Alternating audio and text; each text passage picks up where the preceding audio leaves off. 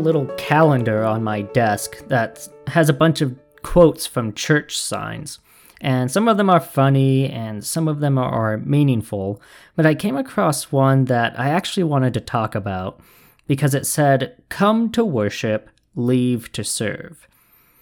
And that's a phrase that I've heard Christians quote before about this idea of you come to church to worship God and to be filled up, and then you when you leave church, you go out to serve and love other people um, throughout the rest of the week. And I think that that phrase, come to worship, leave to serve, really gives us an incomplete understanding of how our faith is supposed to work. Because I do think that we should be going to church to worship God, and also that when we're not in church, we should be serving other people. Both of those things are biblical. But it misses a very key aspect about church itself. Because I think that church shouldn't be something that we go to just to worship God and then we leave to serve other people. Church should be a place where we are also serving with worship. That we worship at church and we also serve at church. Because there's a certain responsibility that you have as someone who believes in God and is part of a faith community.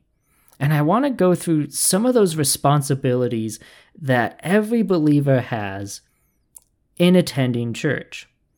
And we can see different responsibilities throughout Scripture and in the early church about this. And so I want to start with the responsibility to check what is being spoken at the church and make sure making sure that it aligns with the word of God. And when I was thinking of how to make that point, I wanted to make sure that I use the word speak, checking what is being spoken rather than just what is being preached. Because although we should be checking what is being preached, we want to make sure that we're checking everything that is being spoken and keeping each other accountable for it and making sure that uh, rumors aren't spreading or even just bad teaching isn't spreading or bad advice, but always checking what is being spoken to make sure that it lines up with the Word of God. And we can see that in the early church, there were people who did that. Most notably were the Berean Christians. And they're talked about in Acts chapter 17, verses 10 through 12. It says, As soon as it was night, the believers sent Paul and Silas away to Berea. On arriving there, they went to the Jewish synagogue. Now, the Berean Jews were of more noble character than those in Thessalonica, for they received the message with great eagerness and examined the scriptures every day to see if what Paul said was true.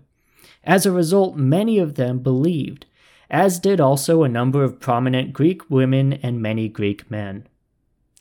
So, obviously, the point I want us to highlight from this passage is how the Bereans examined the scriptures every day to see if what Paul said was true.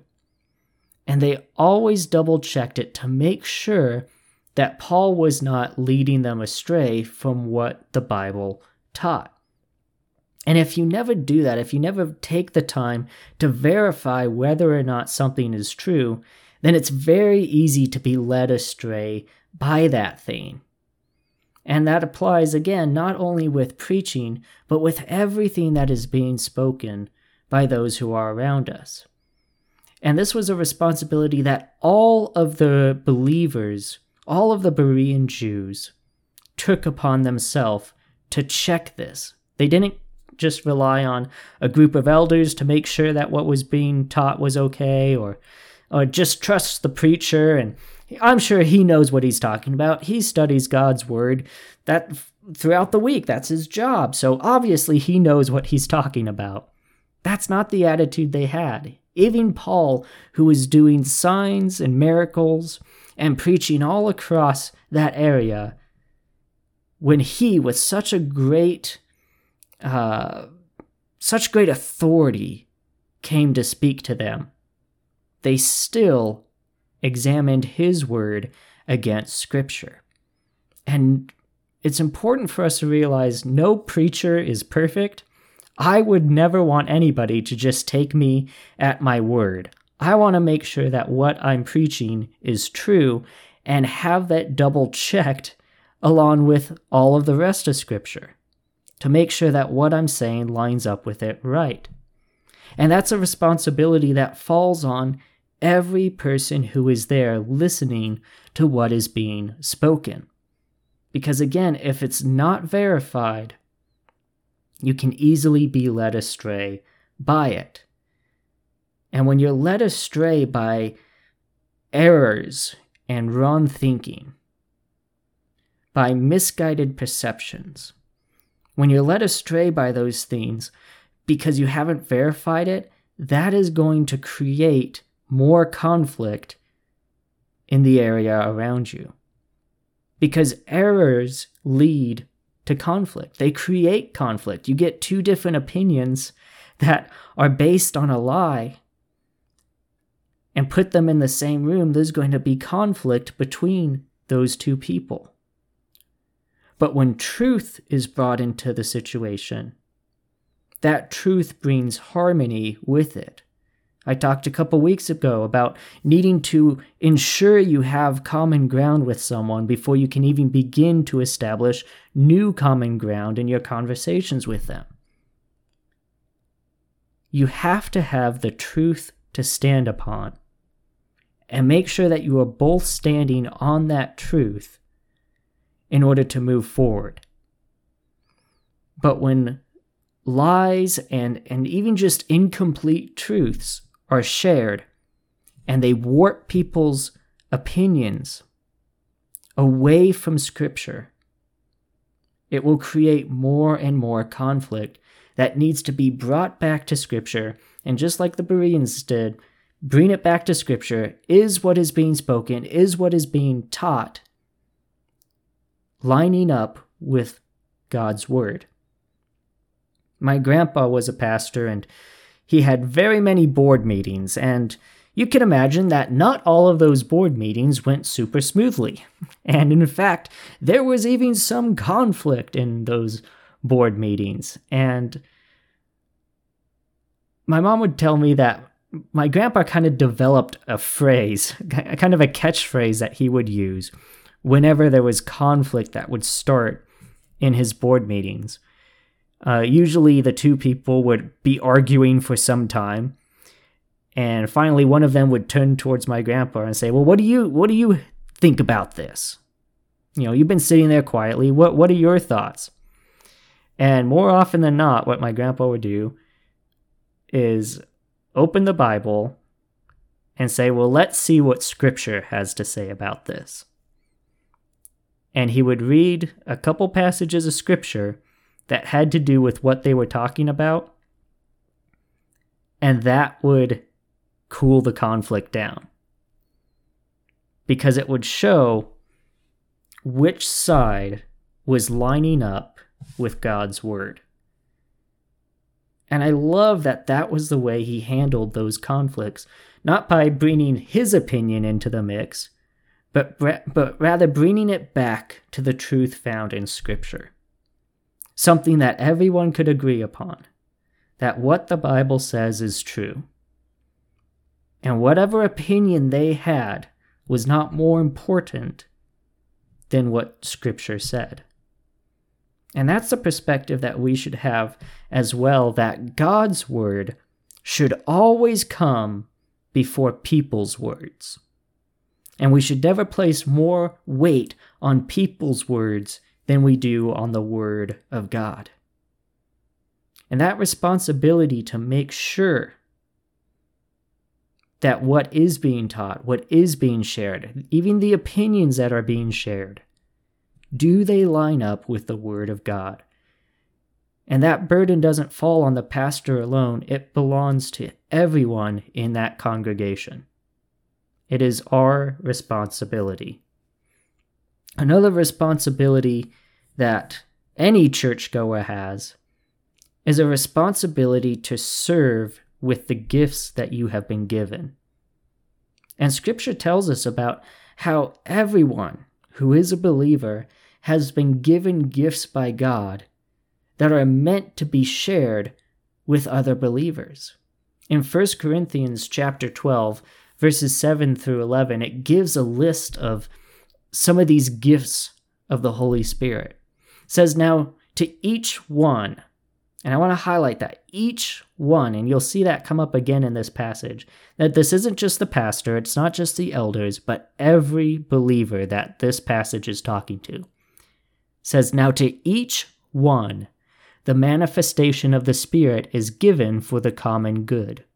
To one there is given through the Spirit a message of wisdom, to another a message of knowledge by the means of the same Spirit, to another faith by the same Spirit, to another gifts of healing by that one Spirit, to another miraculous powers, to another prophecy, to another distinguishing between spirits, to another speaking in different kinds of tongues, which is different kinds of languages, and to still another, the interpretation of tongues. All these are the work of one and the same Spirit, and He distributes them to each one just as He determines. So each believer, each person, have been given gifts from God, from the Holy Spirit, that is meant to be shared, especially during times where we have gathered together in church. And it's this idea that each person has been given something unique to bring to the table. So it's not just showing up and sitting in a pew or in a chair and letting somebody speak to you and all you do is sit there and receive and receive and receive, and then leave. This passage is showing us very clearly the opposite of that mentality, where instead of coming to receive, you're actually coming ready to give something, ready to add to what is being shared. Right? That's just like a good old fashioned church potluck. Everybody brings something to share. And I mean, that's part of what makes potluck so great is that you're not having one person cooking all the food, which is just exhausting for that one person who has to do all the work, which more often than not in churches, that's how it ends up. You have a very small amount of people doing all the work. And then the uh, the needs of the majority are being met by few people. But that's not how a potluck works. So then you just don't have the one person doing all the work, which is exhausting for them. And also, it doesn't make all the food taste the same because it's all being made by the same person. Instead, you're having everybody bringing something different to share with everyone else. And everything tastes a little bit different. It's made a different way because it's made by a different person, and it's all unique and it is a wonderful banquet to partake in in its entirety. Because of that, because of the uniqueness. And then the burden of preparing that meal isn't a great burden because everybody's just doing one piece of it. And if I were to continue with the analogy of a potluck, another wonderful thing about potlucks is that if you have a guest, if you have someone who is new, you don't expect them to bring anything. But there's always plenty left. And so they are invited to come in, grab a plate, sit down, just enjoy the meal. Don't worry about needing to bring anything. Just come and enjoy. But if that person, week after week, and month after month and year after year continues to come to the potluck empty handed. That's not right. Then that person is beginning to take advantage of the generosity and hard work of other people. It's okay for a short time when they're new. But someone that goes there regularly to continue to come empty handed becomes then a burden on everyone else. And remember, this goes back to us as believers gathering together in God's name with the Spirit ready to give each and every one of us something unique to bring to the table. And I don't know how it happens, but there are many believers that fall into this mindset of come to worship, leave to serve. And they think, well, when I'm coming to the service on Sunday morning or whenever you have your service, most of them are on Sunday mornings, but whenever I come to the service, I'm coming to receive. I'm coming to partake in that feast and eat everything that has been prepared for me. And do that year after year after year, and yet feel no obligation to pour in to what they are taking from.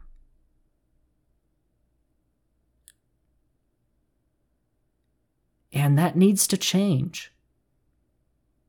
Everyone who attends should look for something that they can contribute. Everyone is equipped by the Spirit to contribute something, even if all you're contributing to a church service is a question.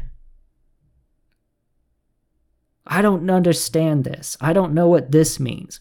That's still something that is being brought that can improve upon the service. Everyone has something to bring, and especially when you rely on the Spirit to equip you with different gifts of the Spirit. Everyone has something to contribute, and rather than coming to church expecting to be served, we should go to church expecting to serve one another. Everyone should look for something to contribute. It's a responsibility that we have to serve one another with our gifts, the gifts that we are given.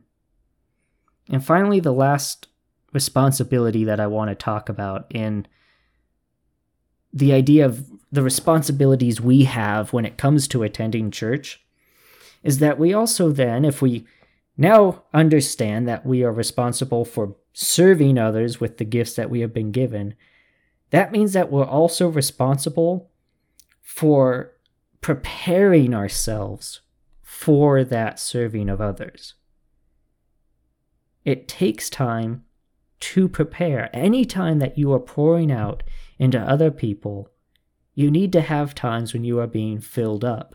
And I actually used an illustration about that last month, uh, I believe early in December, when I was talking about the need that we have to serve and love other people. And I use this analogy of a pitcher that is pouring water into a glass. And in order for that pitcher to be able to continue to pour into that glass, it's going to need to be refilled back up. And I talked about how we shouldn't be requiring the people that we are pouring into to pour back into us because that's not where we should be receiving that filling up but rather we should be going back to God. And that's the point that I'm talking about right now is having a time before we are pouring out into others, before we are serving with our gifts and making sure that uh, we're checking what is being spoken and making sure it aligns with God's word. Before we're doing all of that, there needs to be a time of preparation, a time when we are returning to God and allowing Him to do a work in us. And that principle of letting God work in us so he can work through us is found in Philippians chapter 2.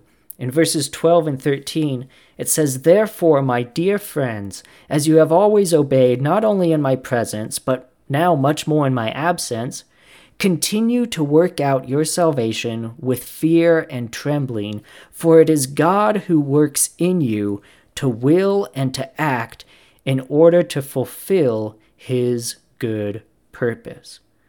So, this passage highlights how rather than turning to other people to kind of take care of your faith for you, that you are the one who needs to be working on your faith. And the way that that is done is to let God do a work in you.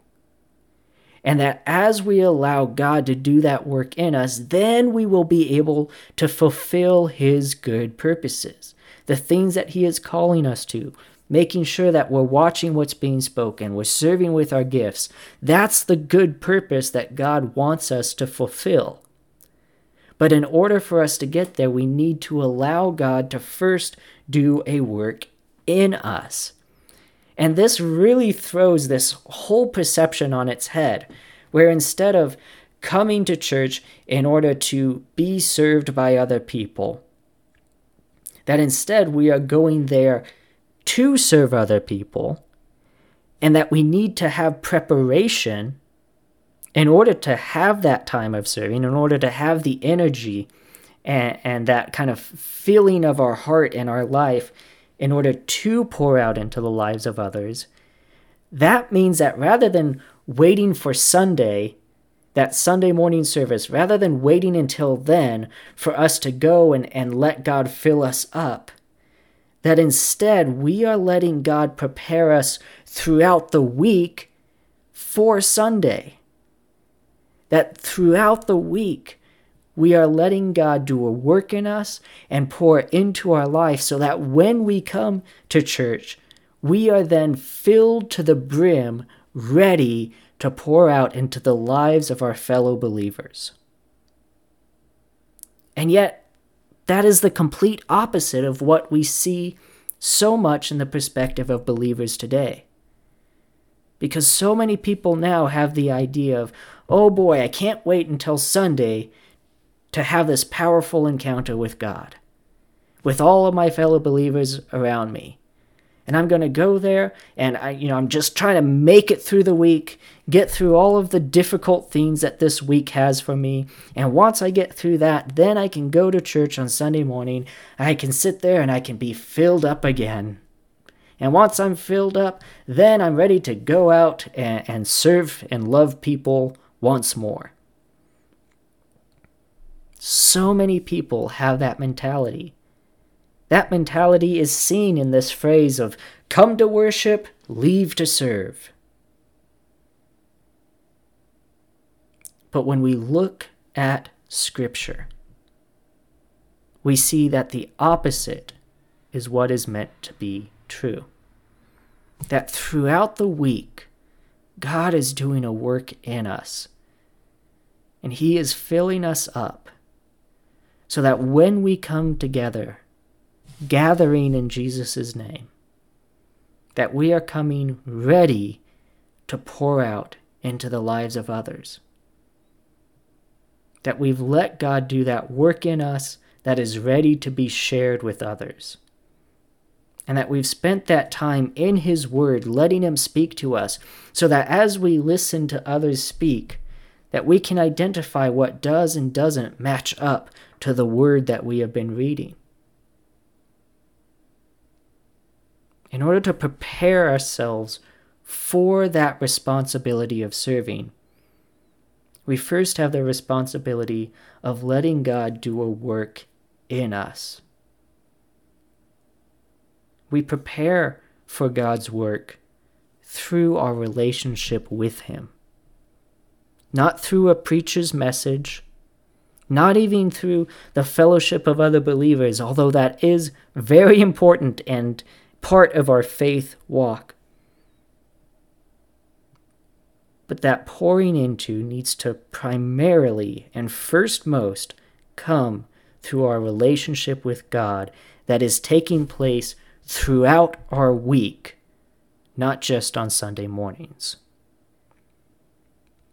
And so that's why I really want to clear up this misunderstood perspective of churches saying, come to worship, leave to serve. Yes, we should be worshiping God in our services. Yes, we should be serving others and loving them just like God loved us throughout the week. But we also need to understand that there is a responsibility that we have to serve as we gather together. Church is meant to be both a place of worship and a place of serving. And if you are not participating in that serving, if you are only going to church to sit and listen to someone talk, you have missed the point entirely. And you have missed the principles that are taught in Scripture. If you believe in God, if you attend church regularly or semi regularly, there is a responsibility that you have to serve in the church that you are in. And that's not coming from me, that is seen throughout Scripture. So let's come to worship and come to serve. This has been another Sermon in the Pocket. As always, if you have any comments or questions for me, feel free to uh, contact me either through the Sermon in the Pocket Facebook page or you can email me directly at sermoninthepocket at gmail.com. And as always, I encourage you to share this with other people to help get the message out there. But until next time, thank you for taking the time to listen. And my prayer is that God will bless you as you go throughout your day.